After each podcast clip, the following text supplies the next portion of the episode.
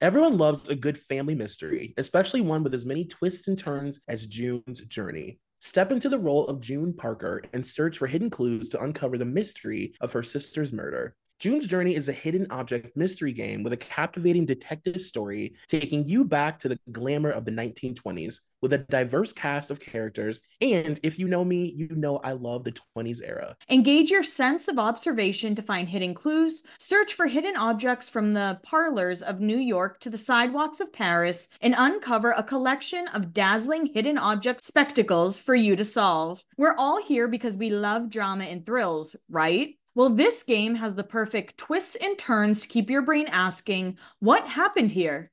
You can chat and play with or against others by joining a detective club. Can you crack the case? Download June's Journey for free today on iOS and Android. This episode is brought to you by Shopify. Do you have a point of sale system you can trust, or is it a real POS? You need Shopify for retail. From accepting payments to managing inventory, Shopify POS has everything you need to sell in person. Go to shopify.com/system all lowercase to take your retail business to the next level today. That's shopify.com/system.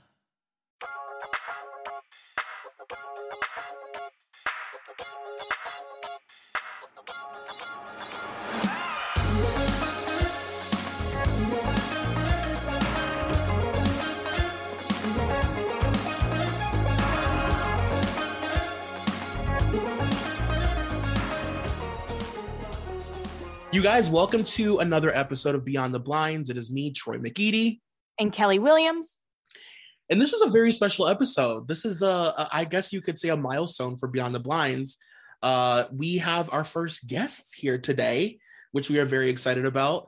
Uh, the hosts of the Hollywood Raw podcast, Dax Holt and Adam Glyn, are here. How are you guys? Good, man. Good. Thanks for having us. We're excited. We're excited to have you. You guys are so perfectly intertwined in what we talk about. And it'll be nice for our listeners to listen to other people's opinions and not just me and Kelly like manically spiraling out of control about Ariana Grande. I, I got to tell you, I was listening to you guys rant about um, Taylor Swift Oh, on the God. car ride home, and I was I was sitting there yelling at the the the radio, being like, "Yes, that I feel the same way." I'm like, "There's so many things that just really tick me off about her," but we'll get into that later. Oh my God, I'm so excited. Okay. well, first, tell the people what you guys do and how you kind of got into the industry. Adam, go for it, man. So I, uh, I, uh, Dax and I met when we worked at TMZ together. Before that, I was a stand-up comedian. Went to school for PR. Couldn't get a job anywhere. Went back to school, got my teaching certification. Couldn't get a job anywhere. And then in 2009, I did a show in New York City at the Broadway Comedy Club. And someone in the crowd said, "You seem funny, not threatening. You know pop culture. Would you be interested in a job at TMZ?" And I said, "Listen, I'll do anything for health insurance." And it's uh and, and at the time i knew a lot about celebrities i at the time you know i was in college at the time perez hilton was really big so i followed the blogs I'm, I'm based in new york city so i knew like the new york city hot spots and i didn't even know what it was and then i did another thing where i got in touch with some guy who was working as a paparazzi for tmz and i didn't even know paparazzis really existed in new york city and um all of a sudden I got a call saying from he hooked me up with someone. They said, Hey, we're trying to build up the New York office. Would you want to do this job? I said, Listen, I'll do anything. I didn't even know what it was. I just needed a job. And then four months later, they said, Hey, you still interested in the job? I said, Yeah. They said, All right, you start tomorrow. They gave me a two week contract with the camera and just to see what I could do. And in two weeks, I didn't get arrested. I didn't get into fights. and uh, they gave me a three year contract. And uh, so I started, you know, I worked for TMZ for close, seven, over seven years, more than seven and a half years, Wow. something like that. And uh, I was, uh, you know, I ran the New York uh, camera system. I ran around, I interviewed, and that's what I still do. You know, I run around the streets of New York City. I interview celebrities on the street. I consider what I do, like you could call me paparazzi. I'm not offended. However, I feel what I do is a little bit different. It's more journalism because I'm always trying to engage with people. I don't do photos, I do video. And um, it's adrenaline. It's exciting, you know, for every, you know, if, as you guys know, you listen, we're all podcasters here. If we ever want to do an interview with Oprah and we all reach out to Oprah's people or her camp, we're lucky if we get someone on the phone saying, sorry, we're not interested, click. But I realized Mhm. if I get to them, if I get in front of them, then I'll like be able to interview them. And therefore, I've been able to interview everyone from Oprah to you know Brad Pitt to Shaquille O'Neal to you know, I mean, the list goes on and on. Everyone I've gotten to kind of engage with and talk to, and it's kind of like this guerrilla style talk show. Now I'm no longer at TMZ, but I still do these celebrity interviews. And what I do is I have my own YouTube channel called Adam's Apple, and then I also license them to different media outlets. And then Dax and I kind of came together and started the Hollywood Raw podcast. I'm happy that you brought up the term paparazzi possibly being offensive because I've always wondered if that was a term that offended people who take photos and film celebrities. It feels like a seedy term. It's it's you know what it is. I feel like it's you're right. There's just some negative tone that comes with it, you know. And I just never wanted to feel like a bad guy. Like I was never trying sure. to destroy relationships. I'm never the gotcha paparazzi. You know, I'm always one just trying to have an interview, just trying to get a few minutes with you. I'm never trying to, uh, you know, get too dirty or too grimy. I'm not at your children's school. I'm not on a yeah. playground. I don't do that kind of stuff. I'm just trying to have a cool, fun interview that's guerrilla style, raw, uh, engaging, and just kind of fun, like not like rehearsed, like you see on a lot of the you know late night TV shows. So that's what I do. As far as the word paparazzi, I'm not offended by it. It's just there's a negative tone to it. I think when people hear the word paparazzi, it's like, ugh, yuck, they're they're creepy people, and right. uh, I don't, you know, I don't. Well, Adam, you are a little creepy though. A little bit. I mean, I didn't get out of the shower, guys. But I'm a little creepy, but not like to the fullest extent. I'm not hiding in bushes, but right. Uh, um, yeah, you're not like exciting. hidden in Lindsay Lohan's laundry room. No, I've never done that. You know, maybe yeah. for the, maybe for her uh, bachelorette party, I'll do it. But, no, but you know, I, I do want to say because Adam's not going to toot his own horn, but I do want to say he has the best reputation of anyone that is holding a camera in New York. Like every single celebrity knows Adam and they respect him and they give them or give him their time of day. So when he says, you know, I interview Oprah, well, Oprah knows Adam by name, which is still mind blowing to me. But Oprah yeah. will come out of a, building and be like, Adam, come talk to me. You oh know, oh and God, Gail, Gail will be like, Adam, you know, like they get excited to see Adam. And to me, I think that kind of shows how he's not just like you say paparazzi he he knows these people and he has relationships with them and everyone when they go to new york they stop and they talk with adam and it's funny because you know adam starting at tmz it was always i'm going to stop and talk to adam with tmz and now it's like they don't care wh- who he's selling with or where it's going to end up they just want to talk to adam and that's been really a fun thing to watch happen over the years that's amazing it's cool. It's definitely fun. It's always adrenaline because you never know who I'm going to run into. But it's uh, I, am also in New York City. You know, you've seen the videos that we've all have growing. You know, being in this industry in LA where the you know the Britney Spears uh, taking her umbrella hitting against a car. I've never had that type of involvement. Again, I'm in New York City, so I'm also a big fish in a small pond. But my my motivation, my my my strategy was for every single time a celebrity comes to New York, I want to cross paths with them. I want them to run into me or see me and be like, oh, I know that guy, and just know that I'm not a bad guy.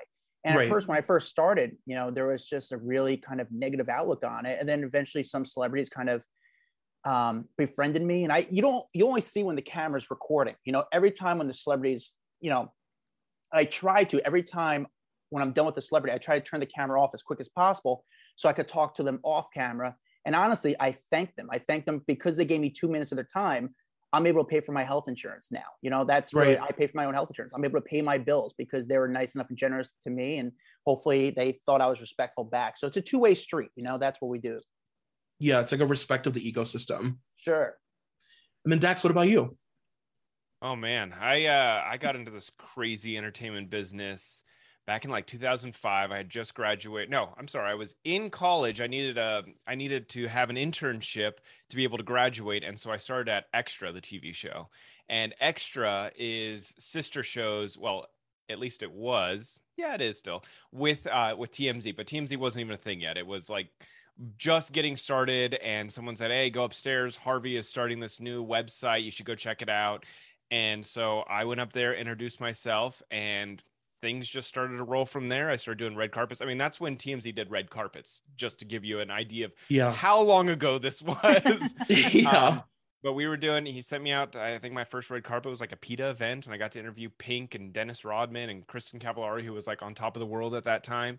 And I was on crutches because I just dislocated both my ankles. And so fun fact, but everyone will come talk to you if you're on a red carpet with two legs in boots and on crutches. Just throwing it out there. I'm not saying you should use it, but if you need interviews, uh, throw in the sympathy card there.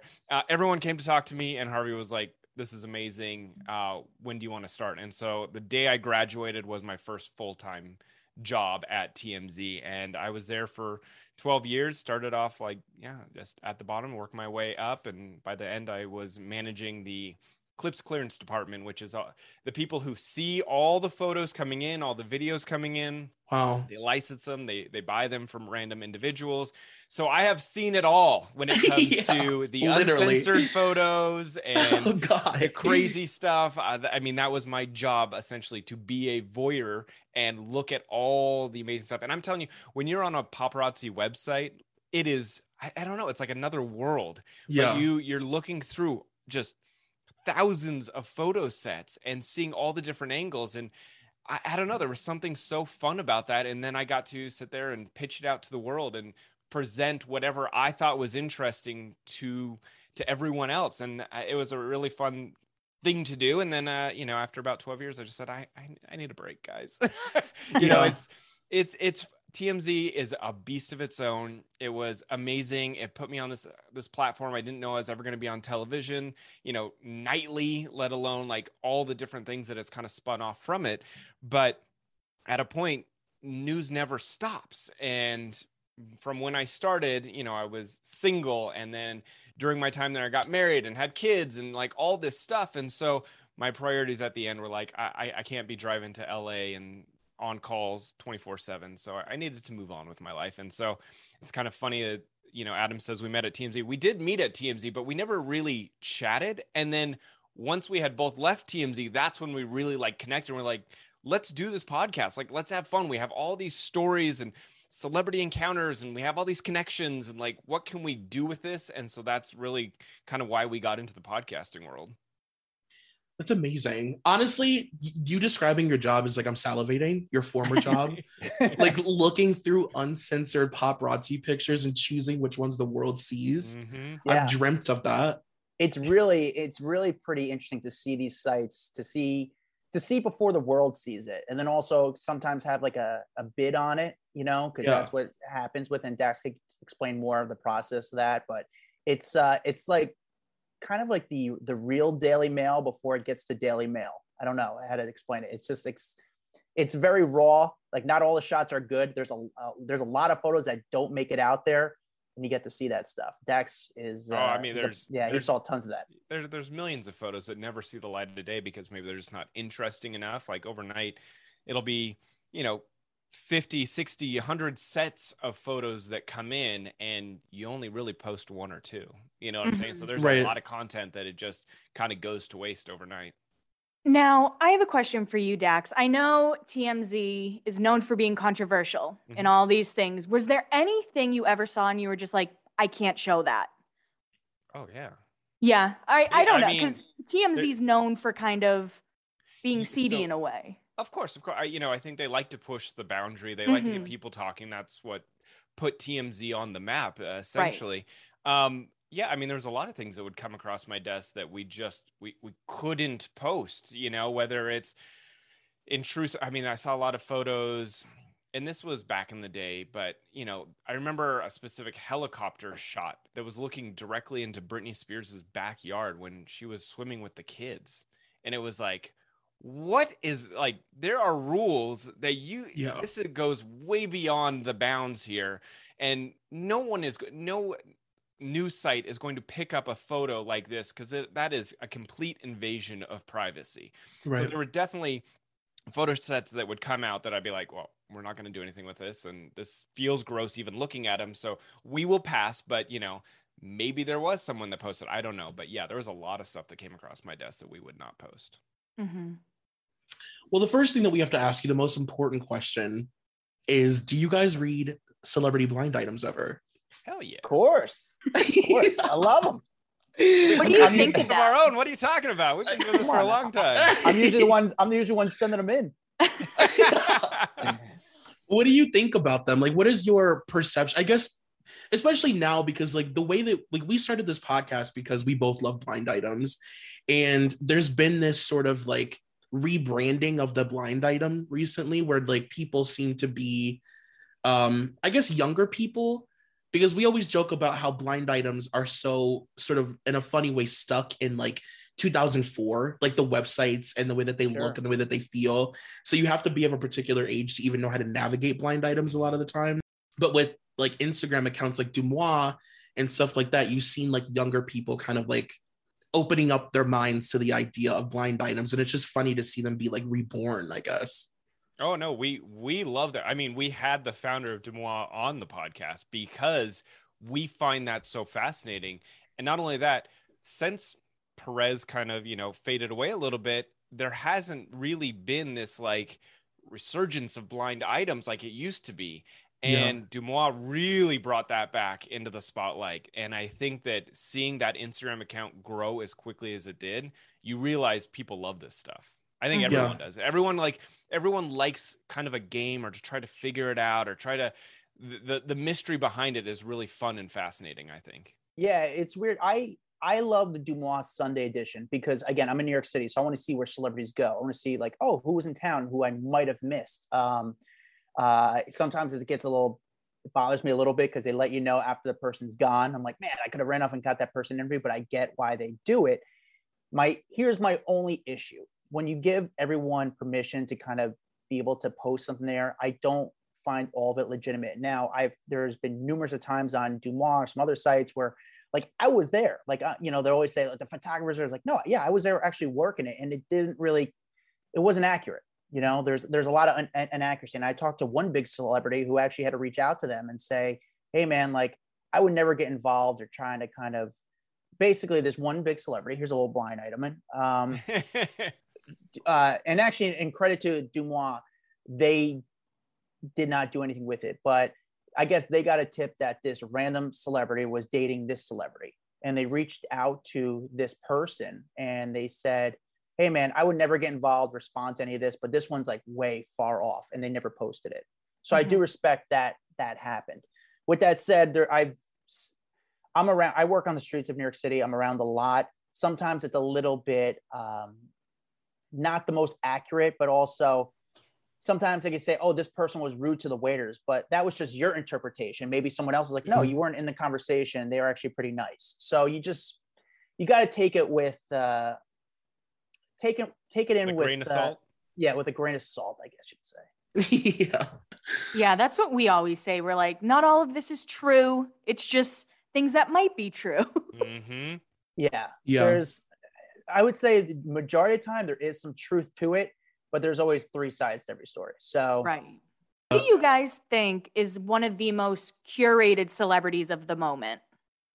Cur- Whether like it's stage like paparazzi pictures or selling certain stories or anything like that.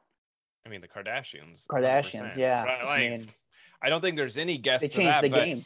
I also we listen, I, I, they're definitely overexposed, but at the same time, they're the masters of publicity, and I right. applaud them for for that because it is hard to stay relevant in this industry, and it's hard to stay relevant for this long doing nothing that amazing. And they've done it and they continuously keep me interested. And i'm someone in this industry and i'm still interested in them. Um so that to that fact i'm I, i'm i always kind of bow my hat it's just like I don't know how Kim continuously brings up a narrative that people are interested in, but she does it. But don't you think they're so interesting though? Because they have sort of like, I would say most people at this point have become a little bit more like well versed in understanding a staged paparazzi photo versus one that seems like truly authentic, right? When you look at Kim and Pete like holding hands for one second, like everybody is talking about that.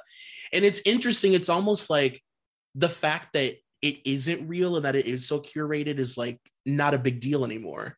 Like people enjoyed watching Kim take a fake photo just as much as they like watching her take a real one.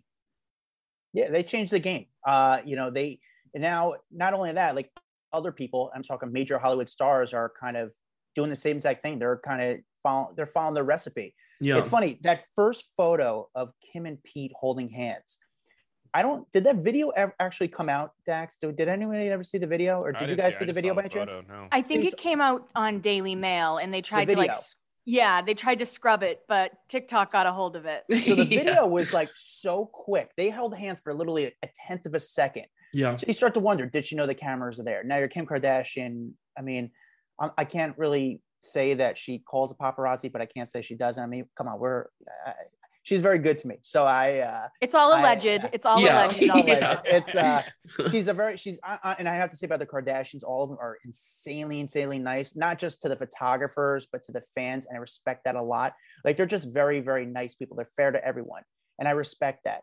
Um, I they're they, they know what they're doing. They they're they're able to make themselves seem interesting, and we're all engaged to it. And listen, how many times do you see now a photo of let's just say someone like a a Katie Holmes or a Jessica Alba, weirdly enough, uh, with the with the label out, drinking coconut milk and.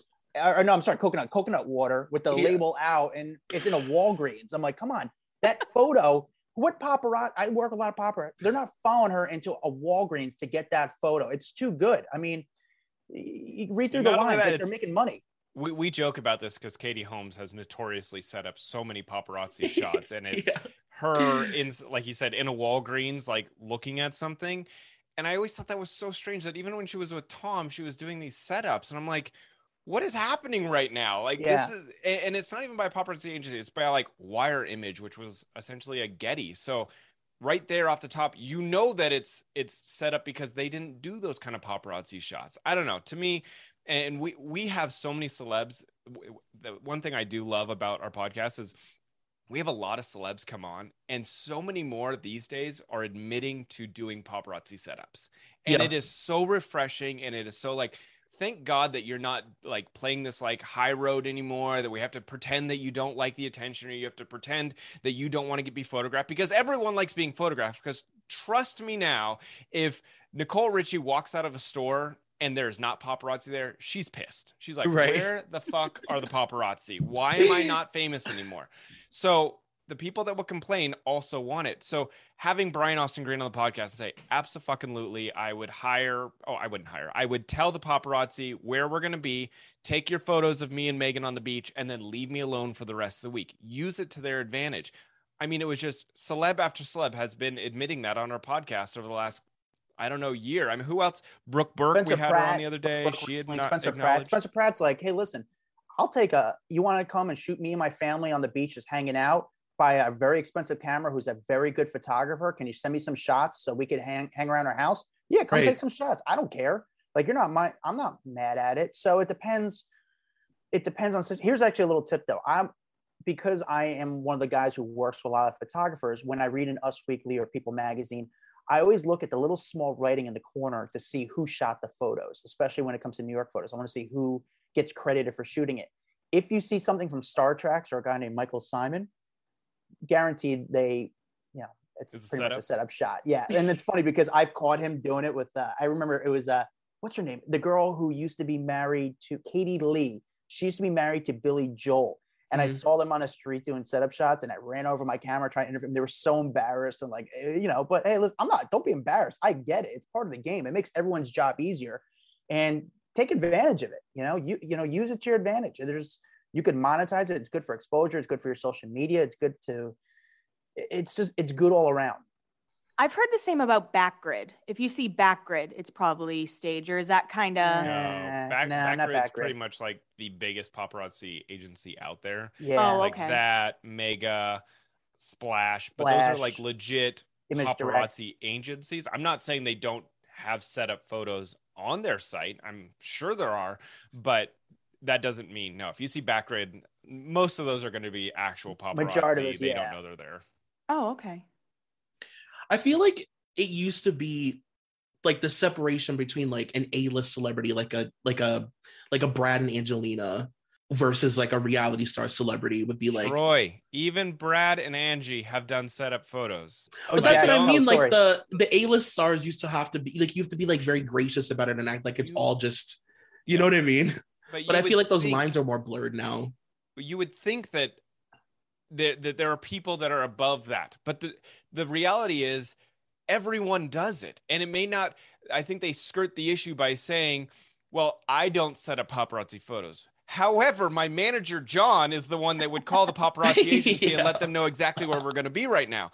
So you know, there there's this this semantics and what how they say it, but everyone's doing these setup photos because again, you need to stay relevant. Because if you start disappearing yeah. from the magazines and the websites, you're not as marketable as someone who is. You know, and, and you may not get booked for the next movie because you're realizing well, the person's not really popular. No one seems to care about them. They're not. There's no paparazzi around them. Why would we want to hire them for our next movie? Well, how would you guys say that it's like it's changed in the past few years? Because we've definitely obviously seen this like people kind of re-examining how we treated celebrities that were photographed at a time, like people like Mischa and Lindsay and Nicole and Britney. Um, we've seen people kind of like revisiting those old clips and things like that of questions that we used to ask them. And i don't know how would you say behind the scenes that it's changed? Because we've seen it change but like we're not in it you know? I think that was sort of like a period you know that during that period that's what was selling like the right the, the chaos you know there obviously there's so much chaos i remember when i first started doing tmz I would lose sleep at night when Lindsay Lohan was in town because you knew something was going to happen. Like I just knew, like fuck, Lindsay. Look, you know my fuckers, right? Uh, that's right. No, yeah. No, uh, I, I, just knew Lindsay Lohan was in town. I knew something was going to happen. I remember one night I was like, something's going to happen to Lindsay, and then she went to Avenue nightclub and she got arrested. And I got a call at three in the morning saying she got a lot, she got arrested. And I just knew that night when I went to sleep, something's going to happen to her. And of course, I have to wake up in the middle of the night, go over to the the police precinct, deal with that, try to get the shot.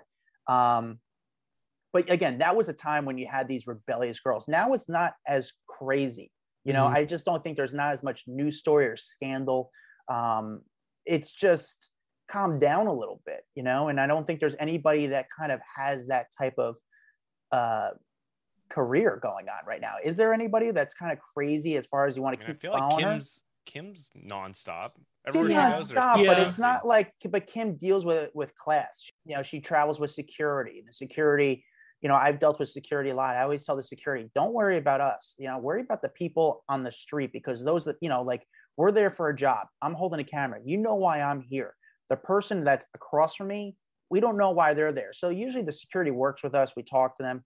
It just kind of calmed down. Kind of sometimes with security as a buffer but I just don't think there's as many personalities kind of going off the wall a little bit. I, I Especially also, in New York, I, we never had that kind of issue in New York. It was never that crazy. I also think the 2006 seven time was just a whole different beast in general. I think that's why people, you know, talk about it so much because it was so wild.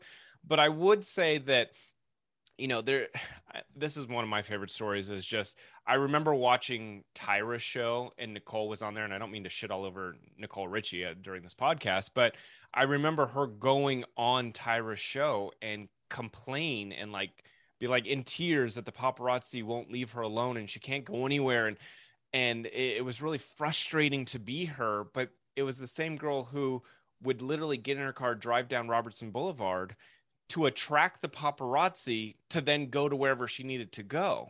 And I'm like, how can you sit there and complain on a national platform that you don't want your photo taken, but then you're corralling as many paps as you can to go to your next destination so they can take photos of you? And so, you know, I take that also with a grain of salt of people complaining about how horrible it was back then when you were self inflicting it. Because there's a lot of celebs who live in LA who you never see because they don't go to Craig's, they don't go to Boa, they don't go to the Ivy. They they you can navigate through LA without ever being seen by a paparazzi, and some people don't choose to do that because they want to be seen and then complain about it. Yeah, I feel like that's one of the things that's gotten kind of lost in translation. That during that time, though, like you said, a lot of that stuff was those girls were calling the paparazzi or like just trying to do anything they could to be photographed or get attention out in public we were both Kelly and I are very nostalgic for that time. Obviously, we both love the early 2000s. and I remember being in college and literally like and I wasn't being paid like you were, Adam. I was just like I was just a, a broke college student, like biting my nails every night. Like, what the hell is Britney gonna do? I sure. feel like I can't go to sleep because I feel like something's gonna happen to Britney. She's gonna do something in her car, or you know, it was like it was insane.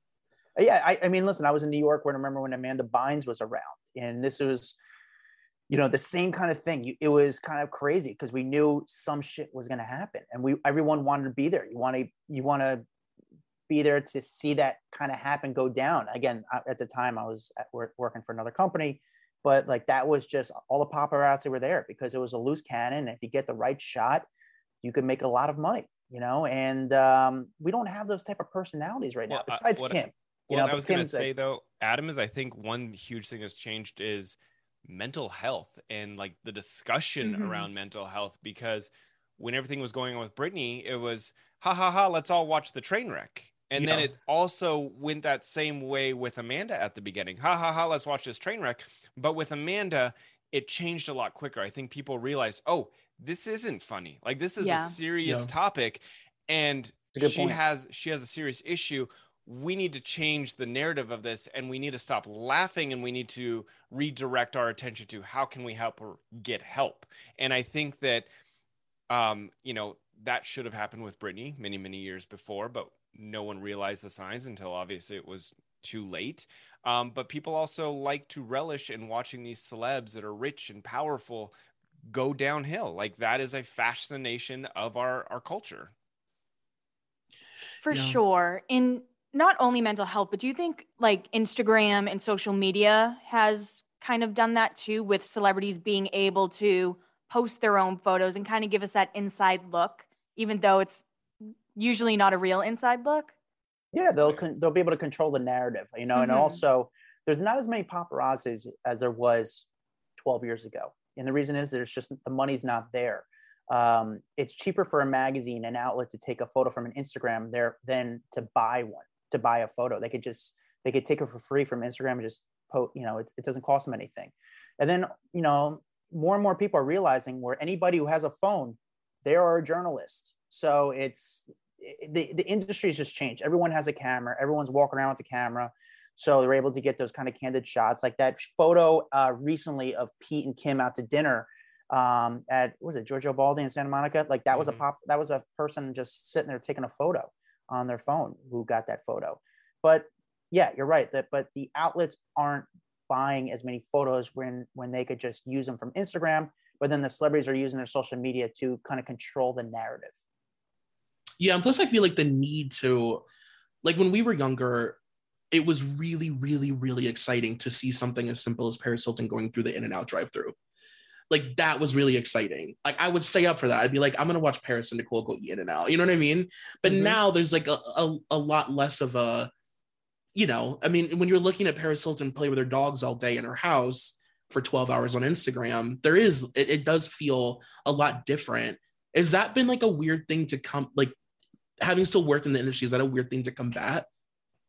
I mean, I I still find celebs going through drive-throughs fascinating and fun. yeah, me too. Um, it doesn't get old to me, but I, I think that I think that's just because I love entertainment news so much that I will still find the interesting things. I mean, that's I said because that was my job to just find things that are interesting out of all these photos.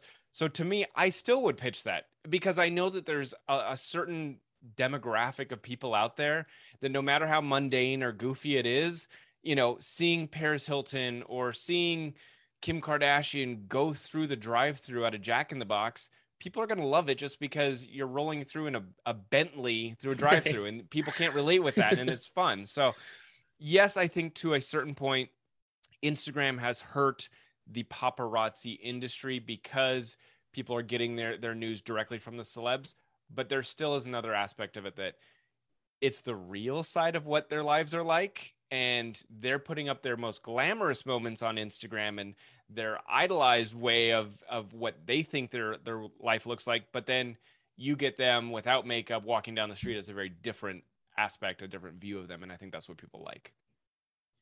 Do you guys have like specific interactions that really really really stick out to you when you like when you think about like moments that you'll remember forever?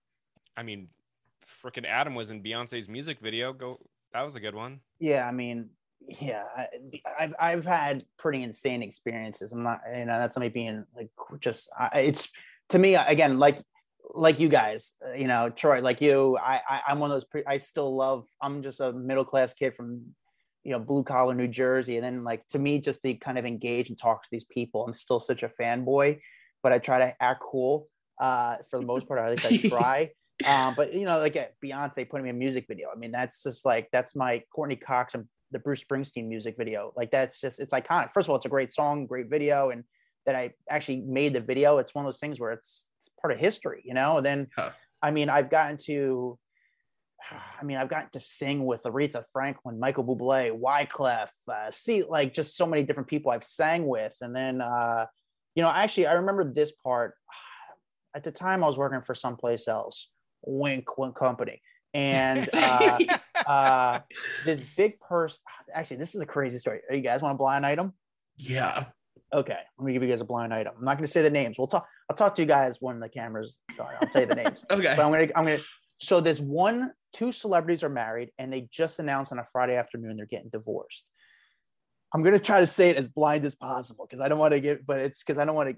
This is this is wild, dude. And apparently, oh man, dude, this is crazy. So they're they just got divorced, and again, I was working for someplace else, wink. And the two people, big celebrities, got divorced.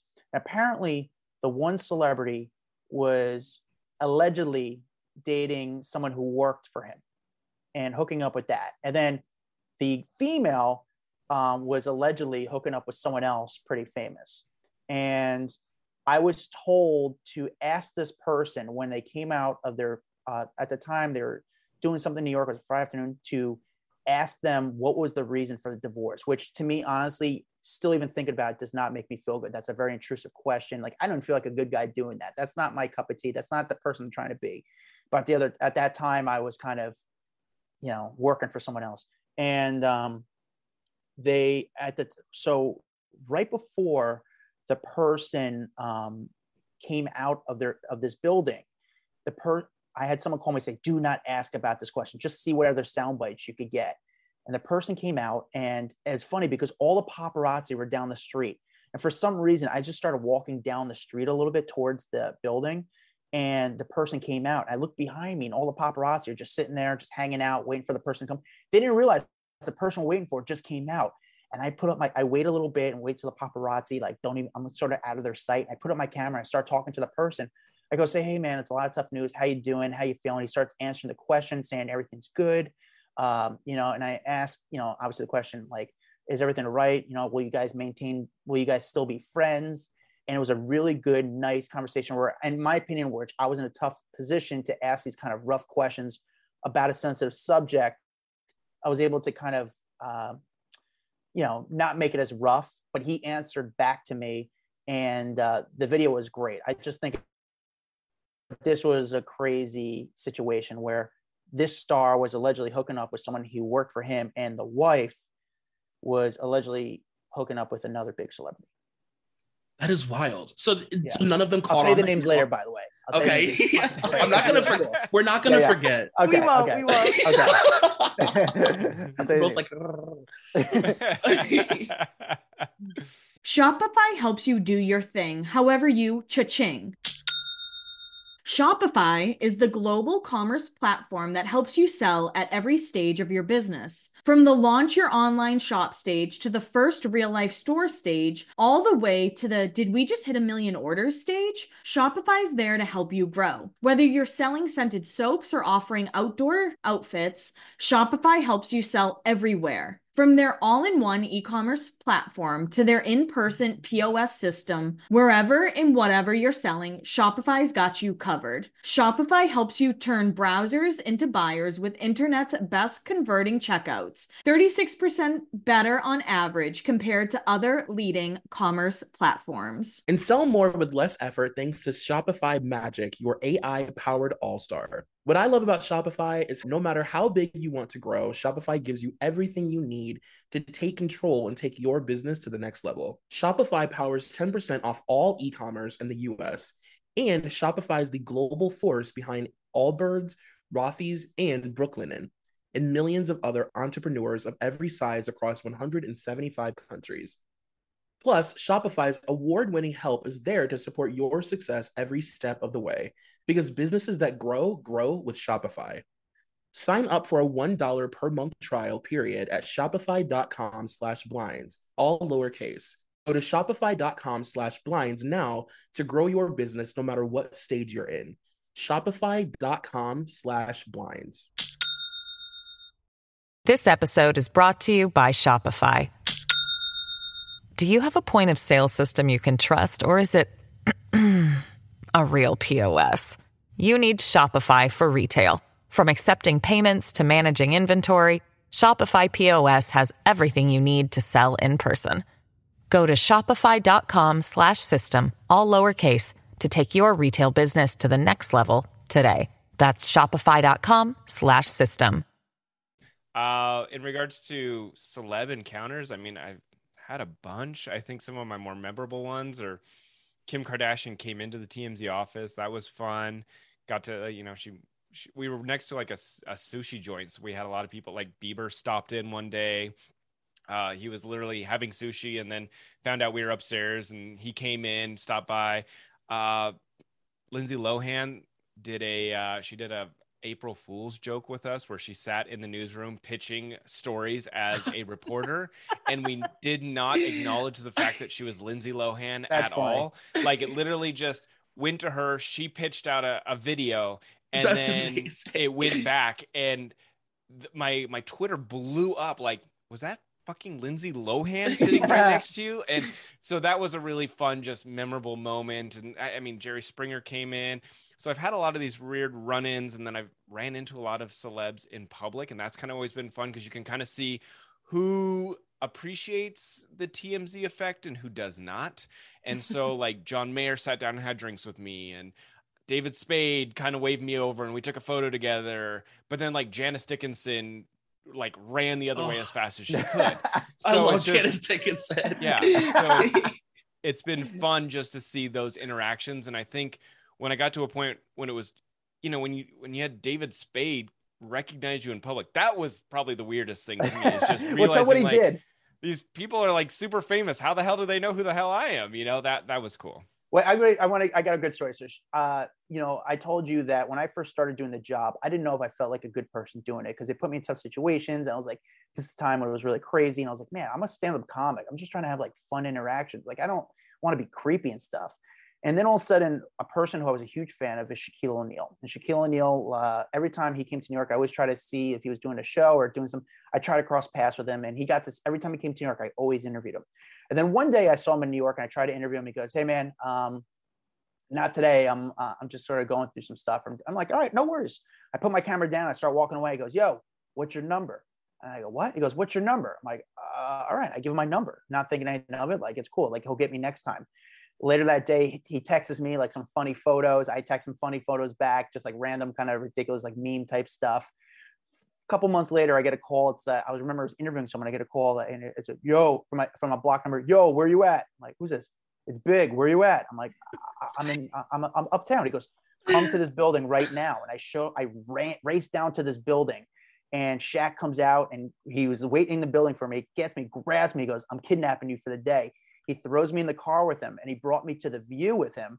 And, uh, and uh, it was funny. Like I went to the, the, the, um, the dressing room at the view and like, at the time, I think Rosie was on the show and Whoopi, oh, and like God. they come into the the dressing room and then they see me and they're like, what is he, you? What are you doing with Shaq? Like it was just like I've interviewed these people on the street. Like, what do you do with Shaq? And then we went to another show, uh, and then we went to lunch, and then finally we went back to NBC. He was doing the Meredith the Meredith Vieira show. Remember that show? It was oh, yeah. one mm-hmm. season got canceled.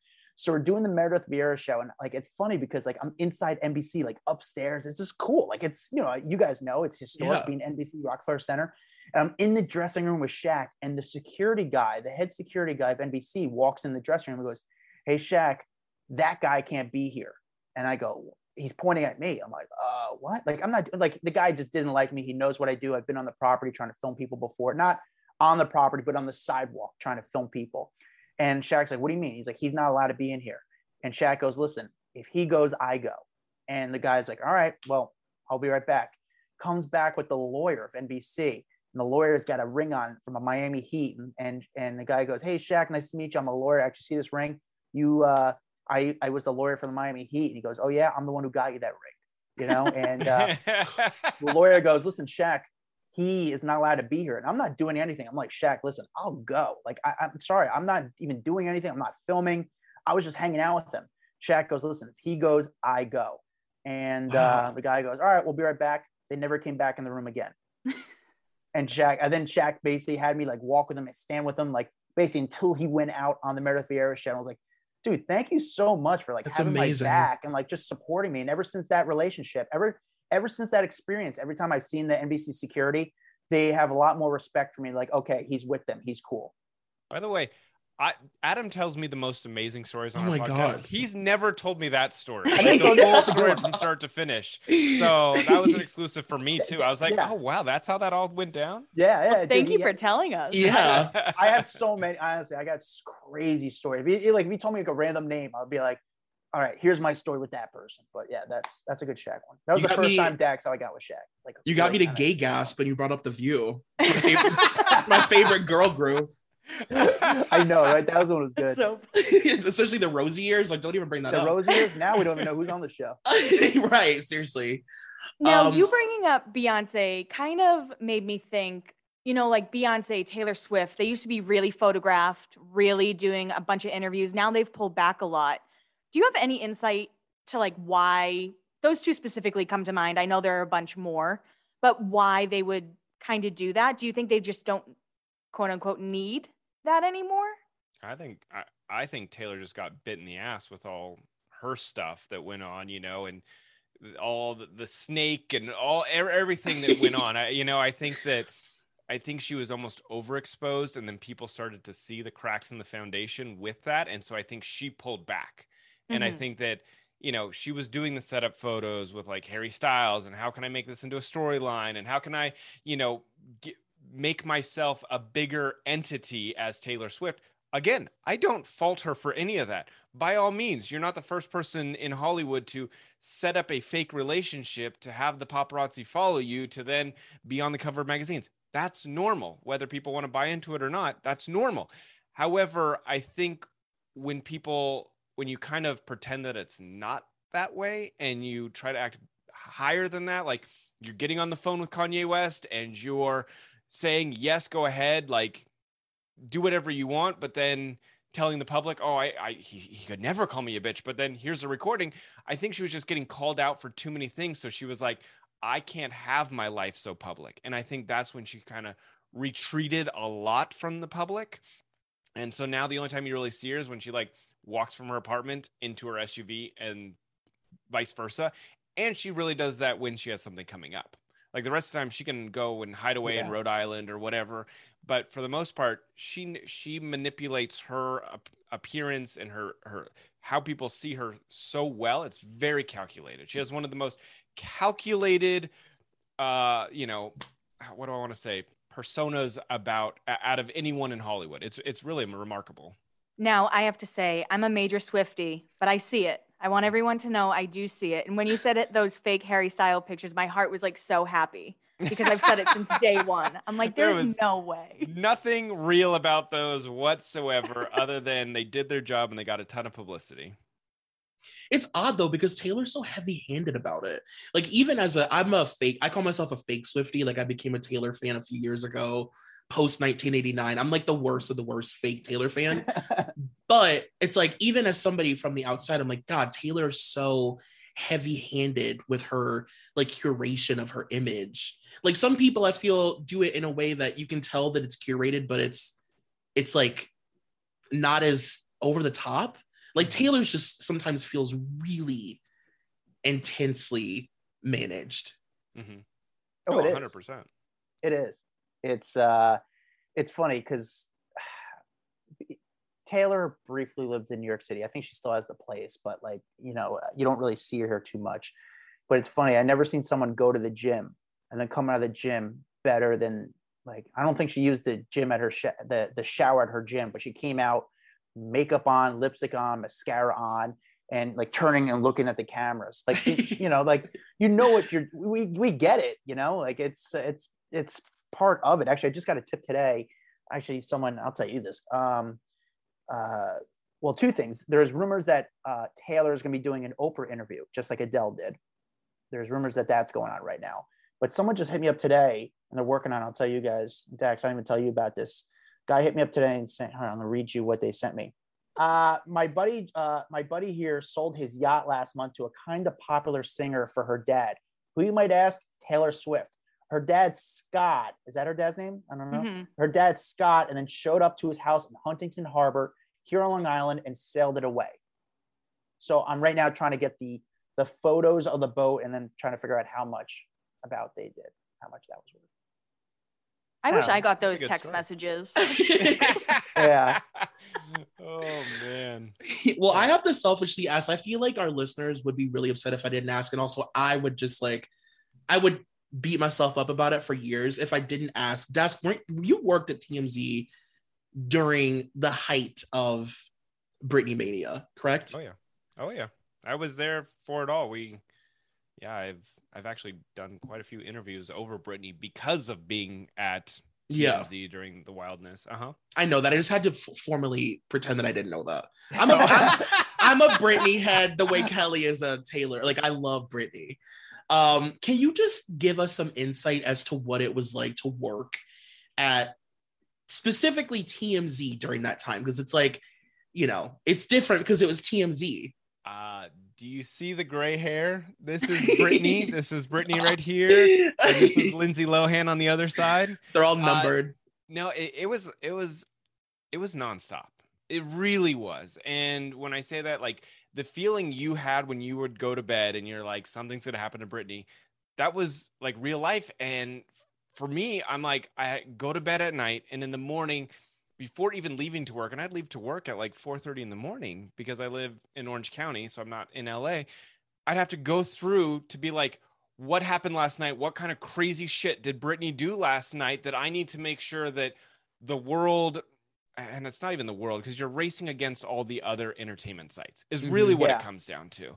Um, you had to be the first one up because if you're not the first one up, you have already lost the story. And that was kind of ingrained into my head. So you go to you you check the websites at night at 9 p.m. or 10 p.m. when you're when you're falling asleep.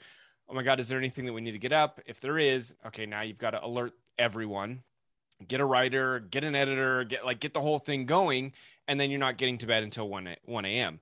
Or you wake up and at 4 a.m. you're looking through the site to be like, what it what kind of stuff is there of Britney because it's like you search Britney's name first before anyone else. Search Britney's name, and now get the photos, get the videos up. If there isn't, okay, now I've got an hour drive. It'll give me some time to get there to, you know, for any other photos to come in. It was just a really crazy time in entertainment news, and that's like the best way to describe it. It was just nonstop, and I I laugh because as much like as shit TMZ got for covering like celebrities nonstop, Britney at that time was such a focal point of just America Yeah. CNN even had a Britney like uh special every single night where it'd be like, what did Britney do last night? And CNN would have it. And I'm like, this is wild that our most trusted news source in America is has a Britney Spears section every night on their show. So it wasn't like just TMZ. Everyone was covering her, and that's why you were constantly trying to be the first one to report whatever happened the night before. Yeah, and the crazy thing with her is she did everything so late in the night. It was like slash early in the morning. Mhm. You know, it's like everything was happening at like 4 a.m. like at gas stations. You know what I mean? It was always like in the middle of the night. It really was. I mean, I think I think what it came down to is she would just she would get out and kind of wander and Yeah. see where that took her. And I remember one time during the middle of the day, so the TMZ office used to be on Sunset. It was like Sunset and Crescent. There's a Crunch Gym. Right near like the it's where Laugh Factory. yeah, the Laugh Factory is right there. We were at this top office and it overlooked Sunset. And I remember one day she was doing one of her like random drives around all LA and it would kind of all the paparazzi would then start to pick up because once you know where Britney is and people are calling each other, uh, this is where we're at now. She had a hundred cars following her. At, at a point, there was a news helicopter circling her, filming, and local news was covering it as if it was a car chase. But it was just Britney driving through LA. And she God. passed right by our building. No joke, it was a hundred cars went through a red light just because no one was going to stop and lose her. It was wild. Holy shit. It's crazy. It's crazy too. And I feel like one of the things that's gotten kind of lost in translation with the the Britney of it all is that Britney did have a relationship with the paparazzi. Well, and- dated a paparazzi. So. Yeah. And like if you watch those videos at that time, like you know, um, Britney knew a lot of the paparazzi by name. They would pump her gas, like they would Well, help her she- with directions. she started to feel like those were her friends. Yeah. You know what I'm saying? And I think there was a false sense of friendship there because they, a lot of them, and I'm not saying all of them, because I know a lot of these paparazzi guys and some are very nice and awesome. But I think that they were like, cool, if I can get next to Britney, she's my payday for tomorrow. And she's going, I don't have anyone around me.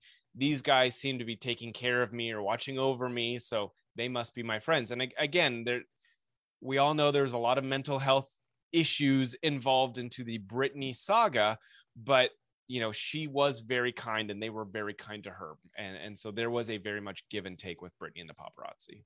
You know, when we think about it, it's not as crazy now. Like we were there, Dax, and obviously during that time, it was just wild. Now you could actually pretty much every single night you could sleep through the night. But at that time, from you know, roughly there was a five year span where every single night you knew someone was getting arrested, someone was a DUI, some shit was going down. And it was, you know, Dax once talks about anxiety. Like it was, it was rough. Like you just were always on call and knew something could possibly go down. It was very intense. And also the speed, you know, we're trying to compete with other news outlets out there. You know, it's uh, it's it's not competitive. It's you're competitive among yourself because you have to be the first. If you're not the first, you're the last, pretty much. And it's still like that for for a lot of it. You got it. Speed's very essential. Well, I just had I had to ask the Britney question. People would have killed me. ask away. You ask anything you want, but open book here. I know, Dax, before we started, you did say you wanted to talk more about Taylor Swift because you heard Troy's rant. I I I just I enjoy people not like just fawning all over her because there is so much of the public that just loves every single thing she does. Um, and I think your guys' rant was essentially like what what was the exact I forget the the wording, but you guys were just talking about like how she does overemphasize a lot of her things that she does and she gets like the world to join in her crusade but yet this the first time someone Mhm. like says something against her she's like oh my god how dare you speak shit on me when like Yeah. poor Jake Gyllenhaal can't even have a meal right now. He's like out in public just wanting to cry at all moments of the day.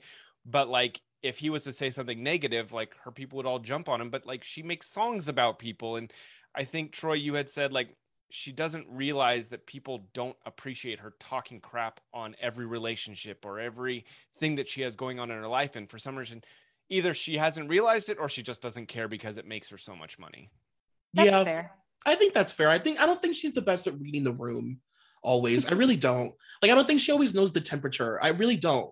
And I feel like she yeah, like uh, you know, it really pissed me off that she didn't say for somebody who sort of demands people to get behind her, but like you said with these like these things that she's gone through publicly in the entertainment industry, whatever they may be, um, for her to not extend that same support to people, I think is just very telling. Like, I think the fact that she's not said anything about Free Britney is like really odd for somebody who puts herself on like a, a platform as somebody who speaks out. Mm-hmm. No, I just think that's really she, She gross. keeps quiet about a lot of really big issues because obviously it can affect her and her her platform. You know, I think that's why obviously she stayed quiet about any political issues for a long time. It was like people were like, "Don't say anything; it's going to affect your your fan base." And I think that's kind of what she still does is she doesn't want to ruffle too many feathers, and I get that.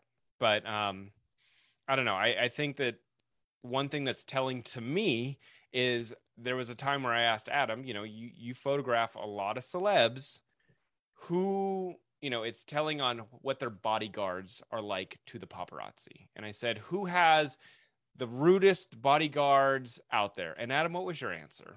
Taylor Swift. There, she's from my experiences. It's like from my experiences dealing with her, I've had multiple, uh, and not like firsthand, just kind of being around it, trying to get close or seeing what the deal is. It's uh, it's definitely not. She's. I, just, I hope people don't come after me. She she was it's it's not the best experience. Is at is at Adam Glyn all your hate mail directly Yeah. to him because I, he's uh, calling Taylor Swift a bitch right now. I, he's saying it. I, I, without I haven't saying had lucky experiences with her. You know, it's just that she just I've never seen really kind of good stuff with the fans and just um But you guys have to realize, like, there are a lot of celebs that have bodyguards and they're kind and they treat paparazzi fans really, really well. And you know, because that's a direct reflection of the person that's Yeah. ordering them how to treat people. You know what I'm mm-hmm. sure. saying? If I always So- say you could tell us how a celebrity is based on how their assistant is. If they if they seem happy and just comfortable with what they do, then they're actually a very good person. Like last week, I saw not last week because I was Thanksgiving. The week before, I was with Kevin Hart, and his team is so relaxed, so happy, nice, great. Like he, and you know that comes from him. Like he's just that easy to deal with. With her, it's it's not pleasant. The, the everything around it's not fun. I mean, I've had experience one time. Dax, ever tell you when her dad threw me into a wall at Target? No, uh, it's, uh, it's, uh, her, this is like years ago. Her she was doing uh she was stopping in Targets like just like because she had an album that was only released at Target for somehow. And I had a camera. There was like I had the tip that she was showing up there. And there was like a, maybe like one other two other camera people there. And I started just filming it. I walked into the store. I was like, fuck, I'm gonna go film it too. And I just walked in the store as Taylor was kind of walking around the store and she was at a Target in Harlem, like giving out her CDs or doing something like that. And the father, like, was just like a total dick. And I remember grabbed me and like pushed me against the wall. And I was, you know, as an older guy, I was like, dude, I'll fucking knock you out, buddy. But I Yeah. uh, like it was just, it was it was really like you're lucky you're Taylor, you're a lot, you're worth a lot more than me because this not end well. But um it was just a whole weird thing. Like it was just so aggressive. I'm not necessary because like I was just filming it just like like two other people were. Like it wasn't like a big deal, and it was so ridiculous, and it was just kind of it was just wasn't a good vibe. Now, as we wrap this up, I feel like you two would be the best people to ask. How can you spot a staged paparazzi picture? Other Mm. than probably the obvious of like Mm. someone walking into a gym and walking out full face makeup. Yeah, I, I, I feel like I can just spot them now. I don't know. There's something that looks, they don't look genuine to me. And I think Adam had the perfect example. Like when someone's walking around with the, the, the label perfectly angled for the camera, it's like, come on. No one drinks their coconut water, like, you know, perfectly angled for Yeah. the camera. Like that, that to me is a, a, a huge If sign. have, yeah, I feel like if you have it don't in your gut, it probably is. Um, not all the time, but it probably is. Like there's someone who's been. You know, it's funny, Dax. I never told you that. I'll tell you this, guys. And maybe you guys. I feel like someone who's been doing a lot of paparazzi photos lately and kind of setting up is Chace Crawford. I was gonna Um, say him. and uh, it's something weird lately. Like I keep seeing him like, and it's like random spots, and I know the paparazzi aren't chasing that guy around. yeah, Like, I was gonna say they're not chasing. It's something Chace to make Crawford. him stay relevant, and uh, it's it's such a weird name, but some about but again, that name. we don't knock that. I I know, know we dude, talk no. about it. smart move, But we do not the knock same that. We think good for Chace for getting out there and being, you know, a person to interact and keep himself relevant. Good for him. Yeah, and if you've ever seen something, uh, it's if you feel it in your gut, it probably is. If they're saying they're leaving the gym and the makeup's on and it's just it's too good, it probably is a setup shot. You know? And and I would also say if it's an exclusive photo of something that you're like, how the fuck did they find out about this? There's a good chance that it was, you know, someone was tipped off. Again, maybe not by the celeb themselves, but their manager, their publicist needs them to be spotted in a certain spot with someone else or whatever. There's a good chance that there was a third party involved in getting that planned. Yeah, You we don't mean- knock it. We don't knock it, you know, and I'll fucking call it out in two seconds. But if you start calling me and doing set of paparazzi shots, I won't say a thing, guys. I'll tell you what. I'm on, I'm gonna call you out if you don't do them with another guy. If you do them with me, I am silent. You, you know, I don't even know you. I lose the number. So, uh, but yeah, it's uh, I, listen. It's part of the game. I respect it. The Kardashians kind of are black belts at it, and Yeah. uh, it's it's smart. Smart for it's good for business. Yeah, I remember. No, I shouldn't say that. Never mind. I'll tell you guys. Okay. I, I just know of I know of a celeb that would literally get all of their photographs photoshopped by the paparazzi. There's yeah, I know blind someone item. too. They would get all their their photos touched up and fixed and approved before putting them out to the public. And I was just like, why do you go through the hassle? Like that seems like such a pain in the ass.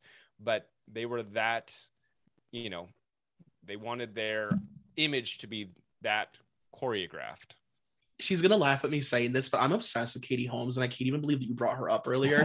Because I actually think that she like I think Katie Holmes takes very chic, staged paparazzi photos. Like they're tasteful.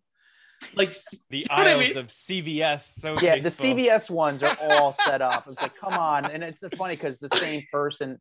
I, I mean, listen, it's yeah.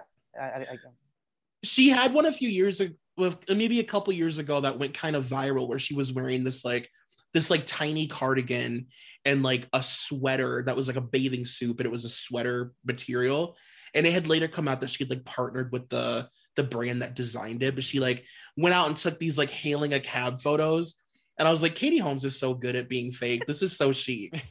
if they know the sweater she's wearing Yeah. in the caption, yeah. yeah, that's probably a setup. Yeah. Good point, Adam. If they start calling out the exact brand that you've never heard of, and they're Yeah. like, she's wearing her skinny jeans made by Chip and Pepper, which or whatever. You know what I'm saying? You're just like, Yeah. come on. No one knows that, and clearly it was set up, and it, the fashion, uh, you know, designer paid her to be in them, to be photographed, the whole thing.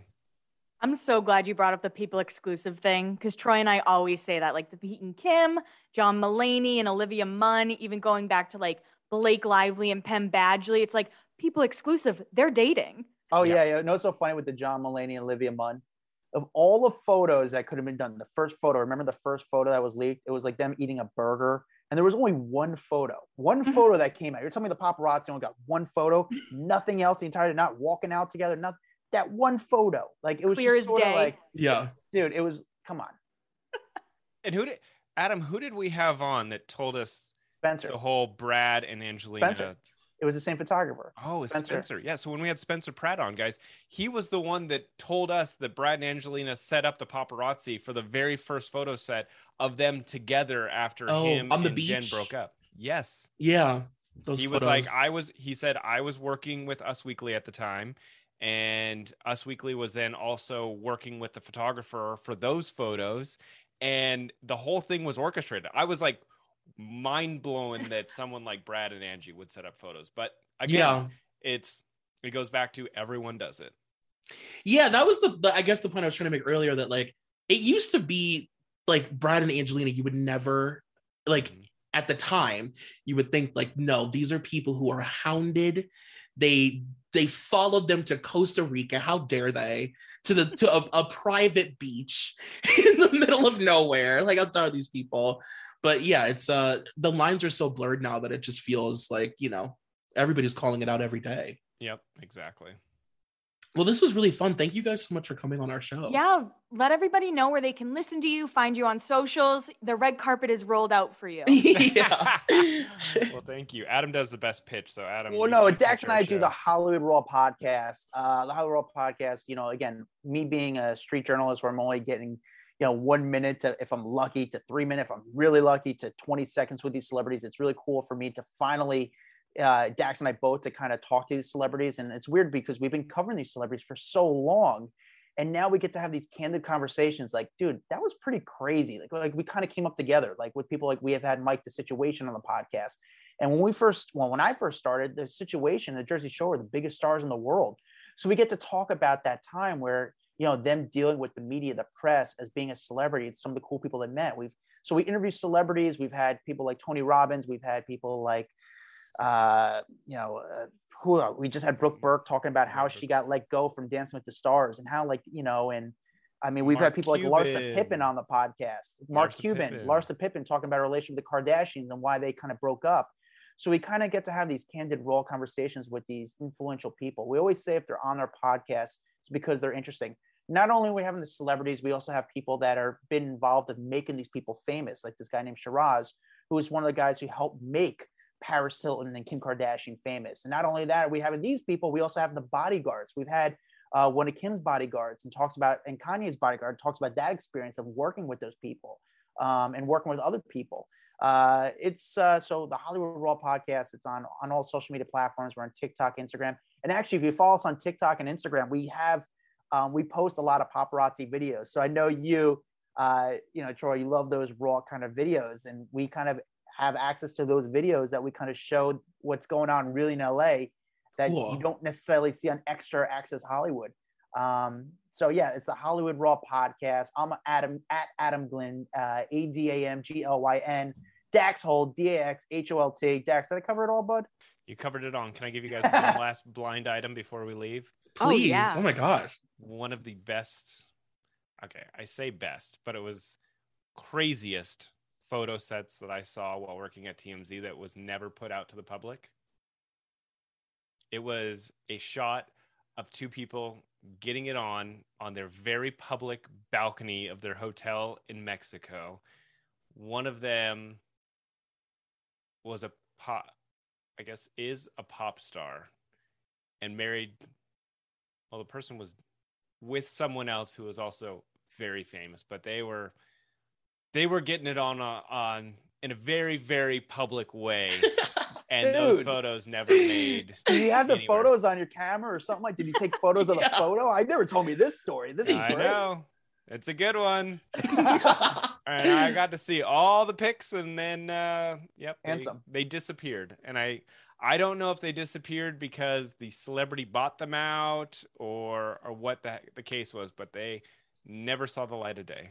It went into that Wow. TMZ vault. That's been ruined.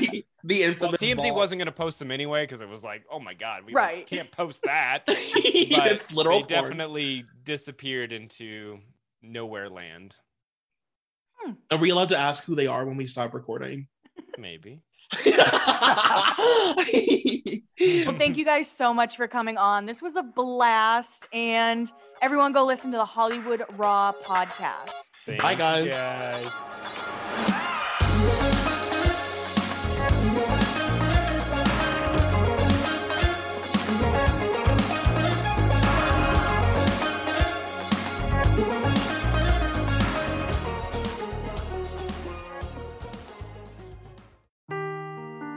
Seeking the truth never gets old. Introducing June's Journey, the free to play mobile game that will immerse you in a thrilling murder mystery. Join June Parker as she uncovers hidden objects and clues to solve her sister's death in a beautifully illustrated world set in the roaring 20s. With new chapters added every week, the excitement never ends. Download June's Journey now on your Android or iOS device or play on PC through Facebook Games.